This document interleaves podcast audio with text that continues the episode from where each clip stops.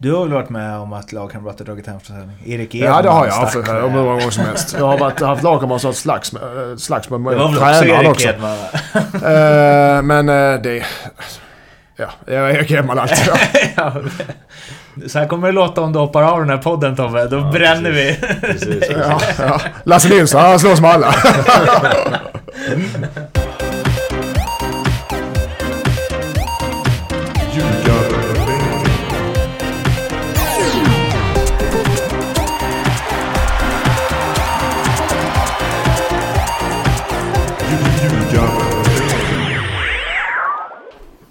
Bänken, NordicBets podcast om den allsvenska fotbollen är här igen. Det är ett lagavsnitt. Det är det fjärde i ordningen och turen har kommit till Malmö FF. Mattias Lindström och Tobias Hysén har betygsatt alla lagdelar 1 till 5 där 1 är underkänt, 2 godkänt, 3 bra, 4 väldigt bra, 5 mästerligt. Och eh, också tagit ut lite nycklar och eh, varningar eh, för MFF. 2019 så landade det ytterligare ett missat guld för megafavoriten Malmö. 65 poäng räckte till stora sil- silvret och efter säsongen så var det dags för ett tränarbyte igen. Jon Dahl Tomasson ska guida de himmelsblå till guldet och med Kiese Thelin klar och Toivonen på G så borde de väl ligga ganska bra till. Eller? Ja, det tycker jag. Det är väl inget eh, att diskutera att Malmö kommer vara med uppe i toppen och, och slåss hela vägen in. Eh, de har bra spelare på alla positioner. Eh, sen är det lite, lite frågetecken kring vissa. Det har varit lite turbulent vad det verkar på, på eh, försäsongen här nu. Varit lite stök på, på vissa träningar med, med Rasmus Bengtsson. Vad, vad man har hört. Alltså vi får ju säga att vi har hört. Det, det går ju inte att... Det har Det stått går inte i Sportbladet, det kan vi... Precis. Det är det vi kan gå på. Ehm, Och sen även lite Romain Gall och, och, och sådär liksom att... Det är klart att det är många spelare i den där truppen som, som eh, är vana att spela mycket matcher och när det, inte, när det då inte blir så så är det klart att eh, det kommer finnas... Det kommer finnas missnöje på, på vissa håll. När, när, jag säga, när du har så många stjärnor som är så vana vid uppmärksamhet och, och framgång. Så, så, så då blir det oftast eh, missnöje när man inte får den uppmärksamhet man vill ha hela tiden. Eller får, är fel att säga men du, som, som stor, som en lovande eller stjärna eller vad det är så får du automatiskt. Det blir lätt att hamna i bakgrunden. Ja, och sen så kan det ju vara så här med att vissa spelare har ju haft en viss relation med, med en tränare som har varit där innan. Och så kommer man in och så kommer det en ny tränare och så är du van vid att okej, så här funkar det och så här har jag kunnat göra, så här har jag kunnat säga. Och så kommer det in en tränare som ska sätta sin prägel på det och sätta ner foten på sitt sätt.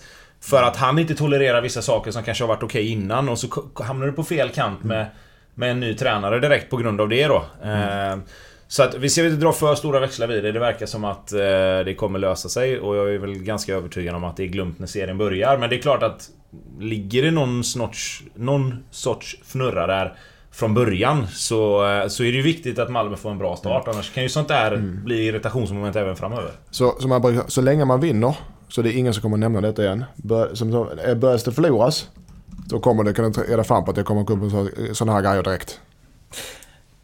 Vi börjar med eh, målvaktspositionen då. Tobbe, betyg. För mig är det Allsvenskans bästa målvakt. Så att jag har satt eh, fem. Johan Dahlin får femma. Dahlin, ja. Mm. Jag tycker att hans eh, CV och hans spel i Malmö talar för sig själv. Eh, de släpper in otroligt lite mål. Han gör de räddningarna han ska, plus lite till. Väldigt sällan misstag. Eh, så att han är den utposten som, som Malmö behöver. Det är en bra målvakt på att rädda bollar. Vilket är det viktigaste i, i ett topplag. För att du kommer inte vara inblandad i matcherna alltid. Och då handlar det om att vara på alerten och vara koncentrerad när det väl dyker upp målchanser för de andra lagen. Och för det mesta så tycker jag att Johan löser det på ett jävla bra sätt. Jag tycker det finns en eh, aspekt där vi var inne på att eh, Blasevic till exempel i eh, eh, Hammarby, att han kanske liksom har bra statistik och så, men att han inte utstrålar en trygghet som målvakt. Jag skulle säga att Johan Dahlin, det är sällan Sällan jag tänker att han så här tar sånt han inte ska ta. Eh, men att han, han tar ju nästan... Han tar ju allt han ska ta. Och han är ju han är liksom, han är väldigt, väldigt trygg. Ja, men han har Han är en... typ bra på att stå och vänta också. Ja, och sen... sen Nej men alltså Stå upp, stå upp, stå Nej upp. men han är Nej, bra det- på att ja. inte ha mycket att göra. Ja, liksom. nej men precis. Och det är, ju en, det är ju en egenskap som du måste ha i ett topplag. För att, som jag sa, det blir inte alltid så mycket att göra för en sån målvakt. Men när det väl bränner till och det kommer ett skott eller en nick där i 89 minuten och, och det liksom ska räddas så, så gör han ofta det. Eh, och sen har han en, ett kroppsspråk som du säger. Han har ju pondus. Alltså det räcker ju att någon springer in i straffområdet så blir han ju förbannad. Eh, vilket gör att jag tror att försvararna litar blint på honom. Eh, jag tror att han styr framförallt sitt försvar. Eh, och han är sådär lite halvgalen som, som en målvakt behöver vara. Så att... Eh, som sagt, jag, jag tycker han är den målvakten som har hållit högst nivå under, under en lång period och därför så ser jag ingen annan utväg än att ge honom en femma. Ja, jag har också en femma på honom. Det är, jag har få femmor eh, alltså på allsvenska spelare, men han är en sådan. Eh, speciell, speciell, bra målvakter och speciella människor kommer, är, vi, är ju ganska tydligt i detta fallet. Det är enorm, eh, man märks att eh, vem man än har framför sig, han har ju spelat med hur många backlinjespelare där framför sig av klass där också. Så de lyssnar och, och eh, han har enorm, tar med sig enorm respekt i, inom laget och för motståndare. Så att, nej, det är en, det är en klassmålvakt. För allsvenska mått mätt. Den backlinjen då som vi pratar om skulle ju kunna vara Erik Larsson, Ahmed Hodzic, eh, Rasmus Bengtsson, Berang Safari.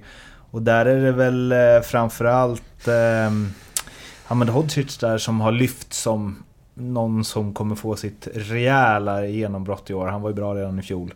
Eh, och sen så massvis av rutin i form av Bengtsson och Safari.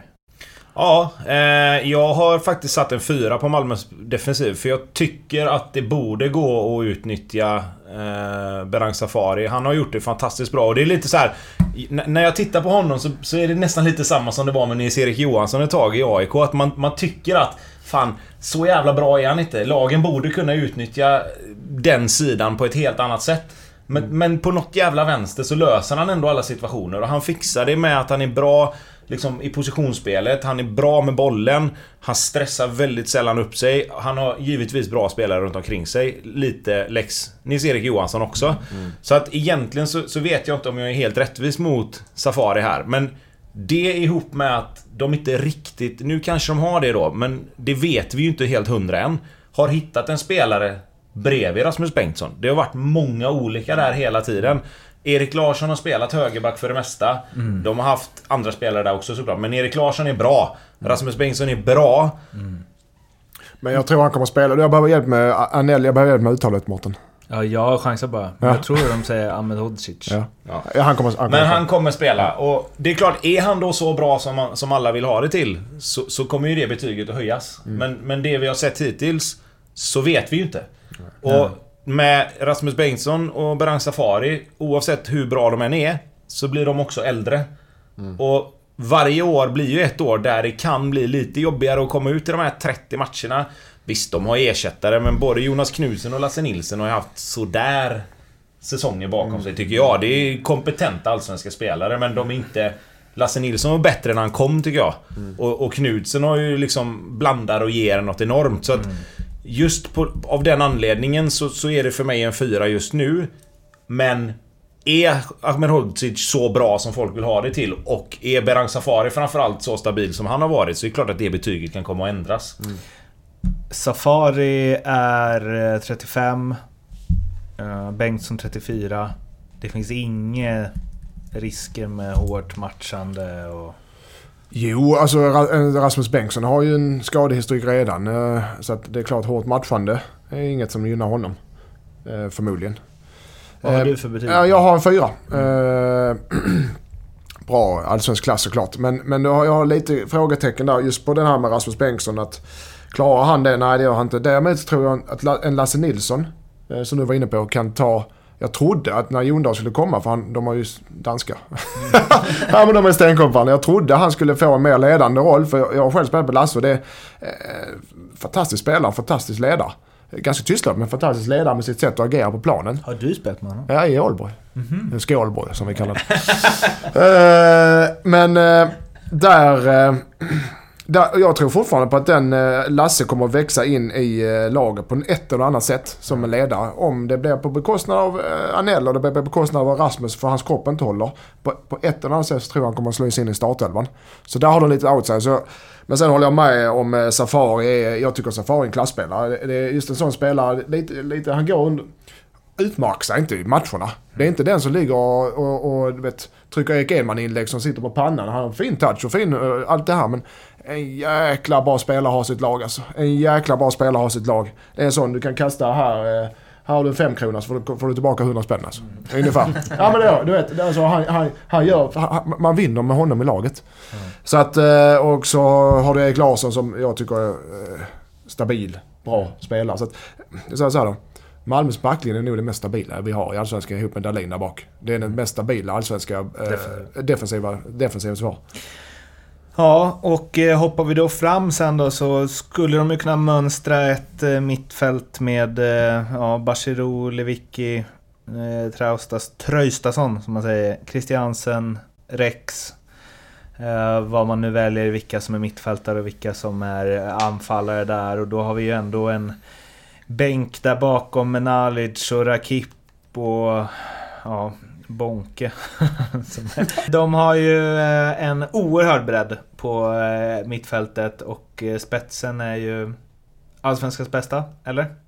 Ja, alltså det är en femma i betyg utan tvekan. Mm. Eh, vi satt ju och diskuterade lite grann med, med inkomsten då kanske av Ola Toivonen också.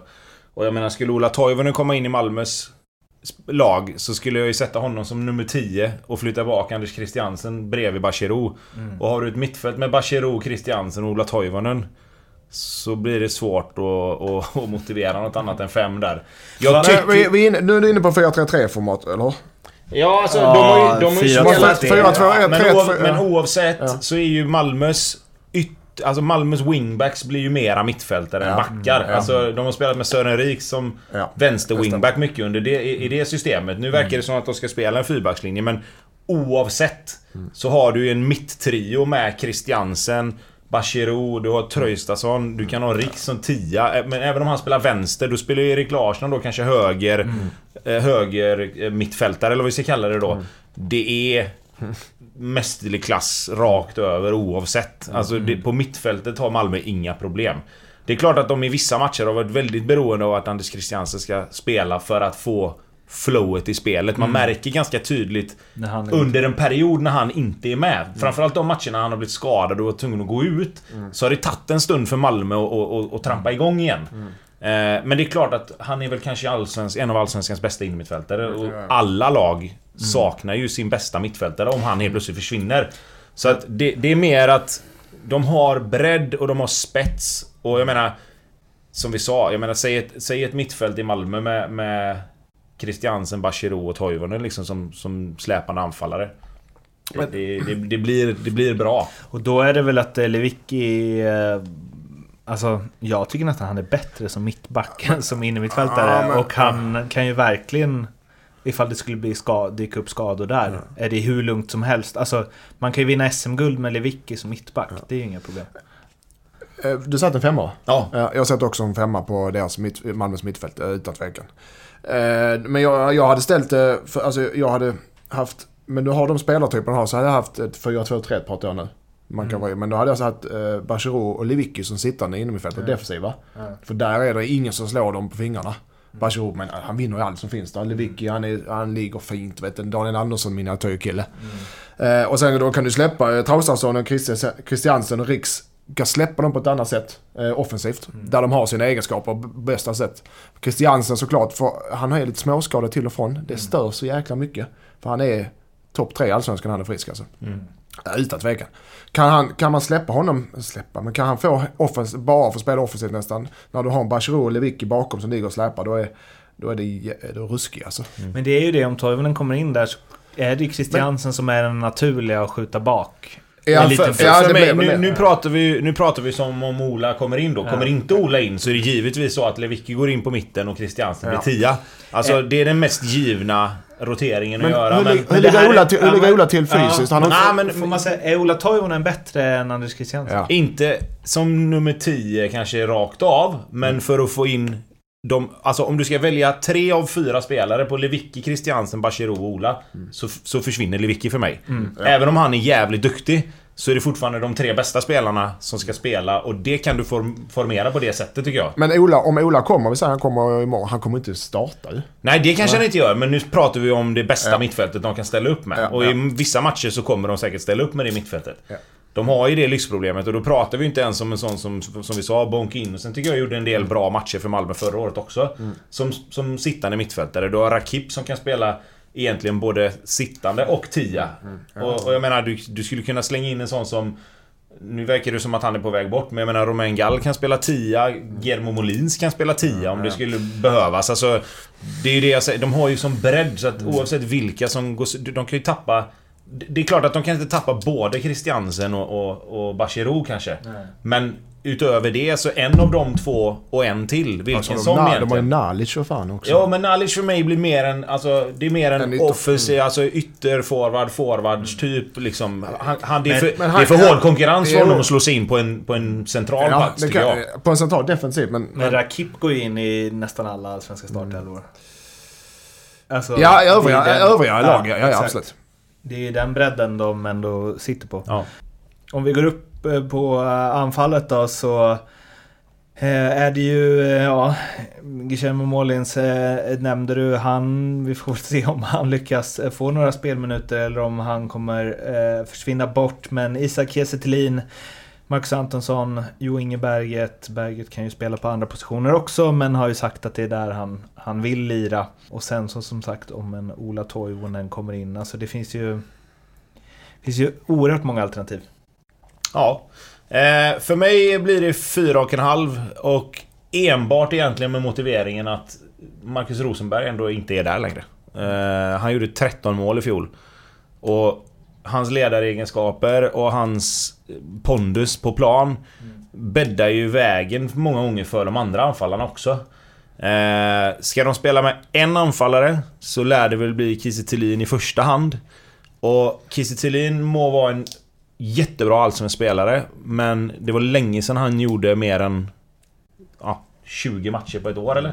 Han gjorde, han gjorde en fantastisk säsong i Anderlecht, men mycket mer än så har det väl egentligen inte varit de senaste åren. Det är klart att han kommer göra mål och det är klart att han kommer vara en bra allsvensk spelare, det är inget snack om det. Men att sätta mästerligt på det anfallet när man inte riktigt vet, det, det kan jag inte göra. Eh, du har en sån som Antonsson och Berget då. Då blir ju problemet så här att ska du bara spela med en anfallare i Malmö då, då, då är det egentligen två du väljer mellan. Då är det Kiese Thelin och så är det en till. Och då har du helt plötsligt som vi sa då, då har du Guillermo Molins, du har Marcus Antonsson, du har Berget. Då ska de helt plötsligt, ja men Ola då, men om vi sätter Ola i, i mer släpande rollen om han kommer. Då ska du helt plötsligt ha in dem på platser. Jag menar Traustason höger och Riks vänster är vi väl överens om ska börja spela. Men då har du helt plötsligt Antonsson ska konkurrera någon annanstans då. Eller som forward, beroende på hur man väljer att honom har formera de det använt liksom. som ytter där han varit helt Ja. misslyckad. Jag, jag, Alltså, tror han de, jag tror de kommer att spela med två forwards. Med det materialet. Ja. Uh, Och och då- då, framförallt och- när de får in Ola. Precis. Men då, då är vi ju där att då, det, oavsett så, så är det liksom... Det blir ett lyxproblem, men det blir fortfarande ett problem. För det är för många spelare som ska slåss om för få platser. Vilket gör att antagligen kommer det inte bli samma två anfallare som spelar hela tiden. Nej, nej, nej. Och då, och då får du liksom... Du vet ju det med att man ska synka med sin partner och liksom... Kan du spela två forwards ihop så de lär sig varandra så är ju det det allra bästa. Men med matchschema och med formationer, det kan ju hända att de till och med väljer att spela med två forwards ibland och en forward ibland. Jag, jag, jag kan inte riktigt se... Jag kan inte riktigt se det fungera utan Marcus Rosenberg. Kiese Thelin Antonsson ser jag som det mest naturliga. Men då har du liksom... Då är det väl det här med Berget och så har du Nalic och så har du Molins och så liksom... Ja, vad ska de göra då, då? Ska de konkurrera på andra platser eller ska de sitta där på bänken och, och bara ta det lugnt och, och ta de chanserna de får? Jag känner att eh, Kiese Thelin går lite under. Alltså, du sa Anderlecht, det var ju när, man, när han var utlånad till Vassland Beveren. Som, Beveren som han gjorde 16 mål på 25 matcher. Han, han kom, vann han belgiska? Han kommer Han var högt upp i ja, alla fall, ja. ja. Jag tror ju att om han får vara skadefri och liksom så fort han hittar... Att det är svårt att hitta en bättre forwardstyp för MFF med tanke på övriga offensiva spelare de har. Jag tror han kommer göra massa med mål. Alltså, Det kan han absolut göra, men han har ju inte gjort det. nej. Alltså, det är det mer jag... Alltså, för mig är det liksom... Han var skitbra i u landslaget och han var bra den här säsongen då. Och sen har han varit en bra spelare. Men det är ingen notorisk Men- målskytt. Alltså... När du, när du har... Eh, alltså Isak är en bra spelare. Alltså, det är en bra spelare. Det är klart ingen snack om det. Men, den kan, men, men när du kollar på hans statistik. När han har spelat fotboll. Eh, vad är han? 27-28. Han har spelat fotboll i, i proffsfotboll i 10 år sedan säkert. Alltså han har ett år där han gjort eh, 16 mål. Sen har han alltså... Sen har han inte mer. Han har tre... Något, ett, fem mål något år i Malmö. Han har inte mer på 10 år. Det är den som är oroväckande. Det är ingen tillfällighet att han inte gjort mål. Det kan inte vara en tillfällighet 10 år. Att han inte Nej, men, men han gjorde ändå 5 på 14 i Malmö. Han gjorde en del mål i Europakvalet där. Så- Alltså, ja, jag vet. Men det kan, jag jag, bara tänker, det, det är ingen tillfällighet att du... Fan, när du kollar på riktiga målskyttar så är det år efter år, pang, pang, pang, pang, pang, pang, pang. Skadad någon gång. Någon gång för, kanske för hög nivå på ligan som man inte får spela. Men ändå är det pang, pang, pang, pang. Här ska vi ha spel med Leo sen. Men han gör, Ja. ju, han gör ju 12 i alla fall. Eh, Jag har eh, tvärt emot på det här faktiskt.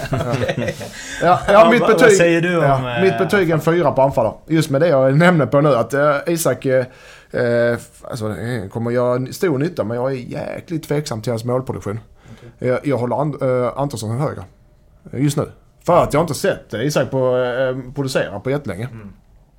Eh, ja, det var väl det. Räcker. Ja, om vi hoppar till eh, nya tränaren då, Jon Dahl Tomasson. För det första att Malmö byter tränare igen. Mm. Eh, och vad de ska mm, med JDT till. Vad, vad ger du honom? Nej, jag, återigen här. Här vet vi ju ingenting. Så att det enklaste är att sätta sig mitt på skalan och sätta en trea.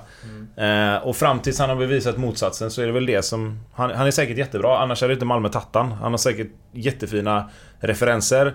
De har med allra största sannolikhet haft intervjuer med honom och fått liksom snackat och hört att okej, det här är det vi vill. Kan du tänka dig det? Han har fått sätta sin prägel, han har fått säga sina idéer. Så att det är klart att det är en bra tränare, annars hade han aldrig varit i Malmö från första början. Men tills vi vet så kan man inte säga någonting. De hade en rätt beige grupp i kuppen också. så de, så de, så de, de blev aldrig riktigt testade där heller Nej, liksom. Så att det, det blir liksom... Det blir bara spekulationer och det har vi varit inne på förut och vi är skitbra på det. Men här är det mer liksom... Nej, jag vet inte. Så det sätter en trea. Sen kan den vara en femma efter säsongen och den kan vara en etta om Malmö blir fyra liksom. Men- De gjorde ju OK prestation mot eh, framförallt bortamatchen mot Wolfsburg också. Men... Eh, jag vet, det är så jävla var- svårt att bed- bedöma honom på så kort tid. Men han gör lite konstiga uttagningar och liksom... Men, men alltså, eh, och Malmö var okej mot Wolfsburg. Det är bara att Wolfsburg är ett, ett lite snäpp högre än Malmö FF. ja. Men det som, det som jag... Det som slog mig när jag tittade på de matcherna. Det var att... Och nu kommer vi in på det här igen då. Så här hade det inte sett ut med Marcus Rosenberg. De hade aldrig förlorat den här hemmamatchen med så mycket. Det hade kunnat bli tvärtom. De hade kunnat åka på en riktig mina nere i Tyskland. Och sen tagit hem matchen och liksom någonstans gjort match av det. Men här var det lite tvärtom. Alltså, de kom hem och så var det alla...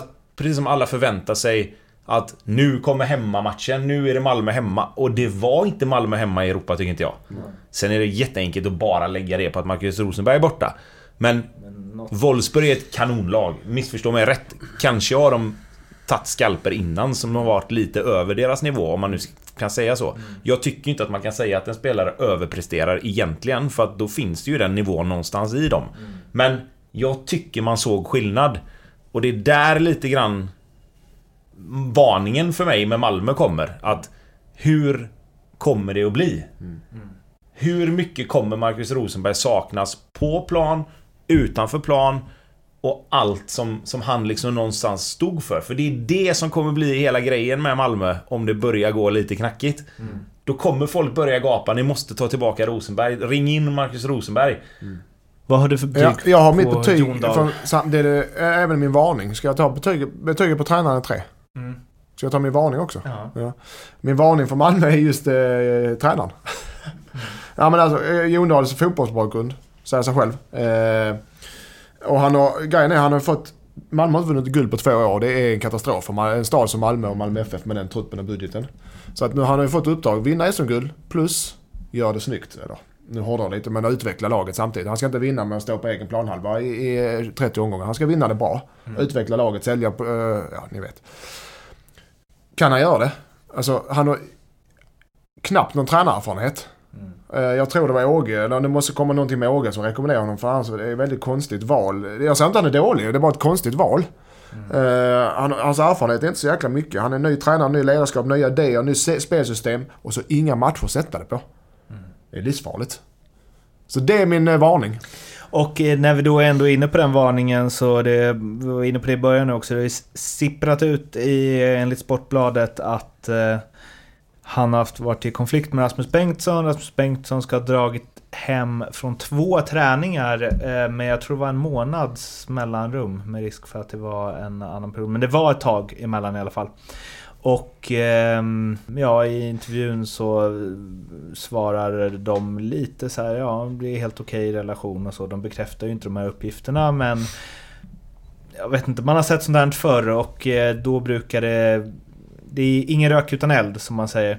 Det som förvånar mig med det här är ju att liksom Rasmus Bengtsson, 34, som är väl... Eh, är han hel och frisk och får spela mycket så är väl han kanske seriens bästa mittback. Att det är han som går i clinch med en ny tränare. Alltså... Det, Fast- lå- det låter inte superbra. Nej, det är det ju givetvis inte. Och ingen rök utan eld är ett sätt att se på det. Göra hörn av en fjäder kan vara ett annat. Alltså, nu, nu bara kastar vi uttryck. Nej men det är klart att... Det, för det första är det inte bra att sådana här saker överhuvudtaget dyker upp med en ny tränare och kanske den då som någonstans ska vara lagkapten efter Marcus Rosenberg har lämnat. Så det är klart att alla sådana här grejer blir ju bara ett, ett frågetecken. Eh, det, det vi var inne på lite innan var ju, innan vi började spela in, det var ju att när du, när du då som Rasmus Bengtsson har en sån ledande roll i, i föreningen och, och i eh, laget Så har du kanske fått vissa privilegier med tidigare tränare. Alltså du, du, du jobbar på ett visst sätt, du gör på ett visst sätt. Du, du känner att okej, så här funkar det liksom. Så kommer det en ny tränare som vill sätta sina saker på plats. Du kanske inte riktigt håller med till 100% Det brukar sällan vara ett problem för att det löser sig oftast. Men så kommer det andra saker. Där tränaren då sätter ner foten på ett ställe där Oh, det här var lite grann att trampa honom på tårna kanske. För att han har kunnat göra så här förut. Det har inte varit några problem. Nu blir det ett problem. Sen oavsett. Fan, träna klart och vara förbannad då. Och så snacka igenom det och sen får det vara fine. Jag menar, det var som vi sa, han är ju 34, han är liksom inte 18 och, och kommer upp i A-laget. Oavsett vad som har hänt. Det ska ju mycket till för att du ska lämna en träning. Ja. Alltså om, det- man, om det nu är det han har gjort. Alltså... Så att jag tycker liksom bara att... Fan visst, Rasmus Bengtsson har sitt humör och han, han är där och han är fokuserad och koncentrerad och vill säkert vinna alla spel på träning och allt sånt där men... Fan, det får vara någon sorts nivå på det ändå. Om det, här, om det är sanning att han har gått av träningen på grund av ett domslut. Så är det horribelt för mig. Alltså om han har gjort det. Det är oproffsigt och det är, visar att eh, det sätter ja, skit i sina lagkamrater helt och hållet. Så det, det hoppas jag inte är sant för att det låter väldigt konstigt. Speciellt Två gånger också. Så det... Eh, du gör inte det. Du kan, du kan göra mycket grejer på träningar. Du kan tappa boll och du kan... och du- Men, men när du har sådana disciplingrejer som är solklara. Vi har träning, det är träning. Vi tränar för lagets bästa. Är det så att jag vill blåsa, eh, vi säger, jag är Jon Tomasson nu, säger att det är feldömd straff. En, en tränare ska kunna säga jag vill blåsa straff, jag vill se hur vi agerar och vem ska lägga straffen. Så kan en tränare säga för det är för lagets bästa, då får man acceptera som tränare, eller som spelare. Det är inte svårare än så ju. Eh, så det, jag tycker det låter väldigt konstigt att han har gjort det, om han har gjort det. Men eh, saken är, kan jag läsa till men så här, när ber Bengtsson ger sin bild av det som har hänt säger han Den infon får du ta med Jondal i så fall. Jag har inga problem utan jag kör på och längtar efter att matcherna ska gå igång. Det är inget jag vill kommentera. Men du dementerar inget. Om du har hört något är det bättre att du tar det med Jon. Det är han som bestämmer. Jag har inga problem, jag kör på. Så svarar man ju inte om det inte hänt någonting. Alltså det gör man ju inte. Nej, men Alltså, och, nej, Jondal, men det- och Jondal kommenterar det också. I en professionell organisation som vi är så går man över gränsen ibland. Då får man ta konsekvensen av det och så går man vidare. Sånt här sker dagligen i klubbar runt om i Europa. Att en spelare sur på tränaren, ja men så länge man kan acceptera det som Mm. att okej, tränaren bestämmer. Jag tror att Rasmus Bengtsson har dragit hem från två träningar på grund av att han inte fick straff mot sig. Alltså, Ja, ja, men jag då- tror att det är exakt ja, så men som det om står. han har gjort det, ja då får, då får om vi säger det har hänt då. Mm. Och det, det tycker jag är barnsligt, men vi säger det har hänt. Ja då får ju tränaren prata med oss om han har gjort. Mm. Och så får Rasmus acceptera det, okej förlåt. Eller han behöver inte be om ursäkt. Han räcker och säger okej det ska inte upprepas. Färdigt.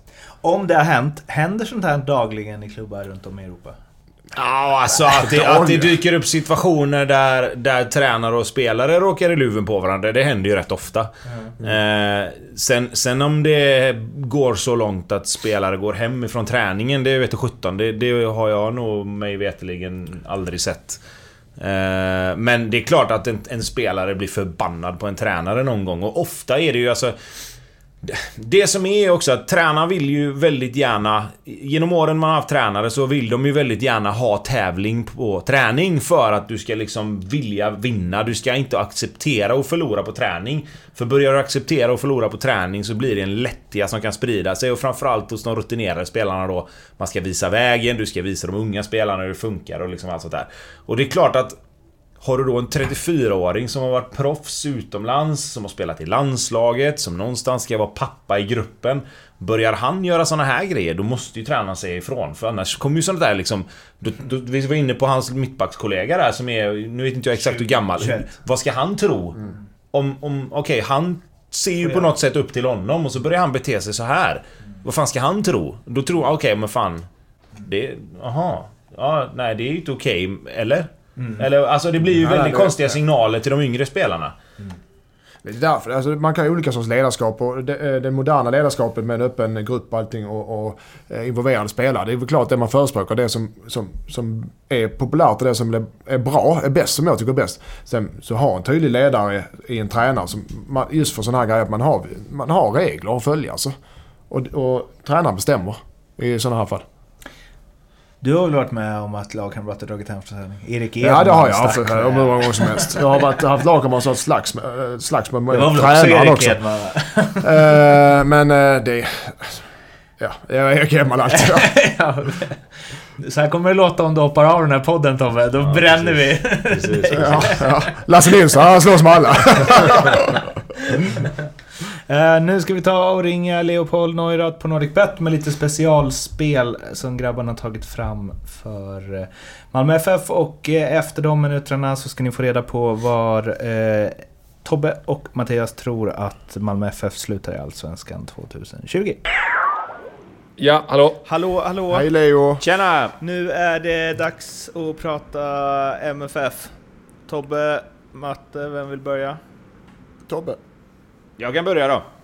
Kör. Eh, jag har en här bara egentligen. Eh, så att fundera lite, men jag, jag fastnar vid denna. Eh, och det är Anders Christiansen över... Eller ja, 10 assist eller fler egentligen. Mm. Över 9,5 assist år. Det, det, ja, precis. det kommer han inte göra. Så därför har jag fått eh, 4,50 odds på den. Mm. Ja, det tar vi. Han, han slår väl alla frisparkar och sånt, gör han inte det? Det är inte så jävla lätt att få assist i, i fotboll alltså. Va, det är inte som i hockey när du bara ropar på pucken och så... Säg alltså vann äh, assistligan förra året? Det var väl Tankovic va? Ja, Tankovic 11 tror jag. Ja, något sånt. Mm. Så han måste vinna, man kan säga att han måste vinna skytteligan, eller assistligan, förlåt. Ja, men alltså samtidigt, vad fasiken, du vet frisparkar med liksom hörner och sånt där slår han väl också va? Gör han inte det? Det är, det är mycket Malmö kommer ha. Dessutom har Kiese Thelin där inne nu. Någon ska börja slå straffar efter Marcus Rosenberg. Uh, det ger inte så jävla mycket. Nej, på stolpen. Nej, vi tar bort den. Han, kanske, han tar straffarna och så slår de såna här korta straffar hela tiden. nej, men jag, nej, jag tror på han. Jag tror han gör det. Alltså. Ja, men det, det, det är ett bra spel, fair odds och sådär. Så det är inget, inget att tjafsa om där egentligen. Nej, fem är helt okej. Okay. Mm. Lindström, ja. har du något eh, ja, i kikarna eller? har jag Isak eh, Kiese under 11 mål och eh, Malmö FF vinner SM-guld. Ja. Eh, att de vinner guld står ju typ mm. 2,50. Och Kiese hans mållina ligger på 10,5 också. Mm. Nej, det måste ligga Nej. under alltså. Ja, jag satt 3,50 det, först. Det, det hör du själv, till och med jag som inte kan räkna hör ju själv att det låter inte så bra va? Ja, faktiskt. Jag höjer upp den till 3,75 där Lindström, så kan ja. du sova gott också.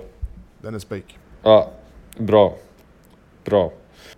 Sen har jag faktiskt en grej här till er. Mm. Jag kastat ihop så allsvenskt eh, tips nämligen. Där man kan vinna resecheckar till... Ja, första priset är 50 000 resecheckar. Men då måste man tippa 13 stycken het öds också. Och, som rör lite olika lag, de flesta lagen rör de ju. Och när det kommer till Malmö så har jag tagit fram vem som gör flest mål mellan Antonsson och Totte Nyman. Antonsson. Nyman. Antonsson kommer inte spela lika mycket som Men Nyman. Nyman är skadad var och varannan dag ju. Antonsson. Ja, men Antonsson ska ju spela ytter och jag menar, kommer Ola Toivonen in om det skulle vara så, så kommer inte han få spela forward överhuvudtaget. Så att, Anton. Nyman. Nej, ja, det, är, det är samma sak som med Kiese Thelin där. Vad händer med honom om Toivonen kommer? Ja, men Toivonen kommer spela bakom, tror jag i så fall. Jag tror de flyttar ner Anders Christiansen ett tack och så tar de in Ola som nummer Jag 10 i så tror fall. mycket väl att uh, Antonsson kan slå ut uh, Ja. Thelin där uppe till slut. Jag säger Antonsson. Jag Ja. säger Totte Nyman. Ja, intressant. Lite olika Det är bud. Men ja. eh, jag tackar för det. Jag är lite oense för en skull. Vart hittar vi allt det här? Eh, ja, i våra sociala kanaler. Ljugarbänken, NordicBet. Ja, era privata kanske till och med. Så man får gå in och, och på sociala medier och klicka sig in. Det, det kommer vara pinnat överallt på Facebook och sådär. Det kommer inte gå att sen- eh, inte se. Nej, så länge man har någonting med sociala medier att göra så ska man faktiskt inte missa det här. Låter bra. Men där... Ja, Nej, var det något mer eller? Ja, jag tänkte på de här specialspelen som vi har lagt upp nu. De hittar man ju på NordicBet eh, i menyn till vänster som heter eh, Love the Bet och sen klickar man ju på ljugarbänken så ligger de uppe raddade allihopa. Låter skitbra.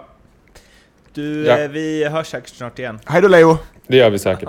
Hej, hej. Hej då, hej då, hej då. Ja, det har det. Ja, det. Kom ihåg att spela ansvarsfullt och att du måste vara minst 18 år för att spela. Behöver du hjälp eller stöd finns stödlinjen.se. Det var alltså Leo hos NordicBet och nu ska vi runda av det här med att säga att Malmö FF 2020 slutar på plats. Två. Ett. HF-fansen rasar. Ja, ja, ja, ja jag... Fan, jag behöver, tror jag vill ha Malmö som etta eller? Nej, nej Du men, tippar ofta det. ja, men är jag ensam om det eller? Det är väl jättebra för det blir aldrig så. ju. Nej, precis. Men jag tror de vinner. Jag vill såklart inte att de ska vinna allsvenskan, men jag tror de vinner. Okidoki. Eh, tror ni att de vinner eller inte att de vinner och vill eh, diskutera det här Malmö-avsnittet så finns vi på Instagram, Twitter, Facebook, Ljugarbänken heter Ja, Jag måste lägga in en brasklapp där. Vad vad fan. Man, man tippar väl aldrig med hjärtat, man tippar väl med hjärnan. Jag hade HF på en elfte plats. Jag tror jag vill sätta dem där eller? Nej, nu blir jag förbannad. Ja, nu avslutar Nu går. Lindström. nu går Lindström. Nu blir det inga fler avsnitt men eh, om vi lyckas eh, tämja honom till att göra fler så hoppas vi att ni lyssnar på dem. Ha det bra, hej! Hej då. Hej, hej, hej.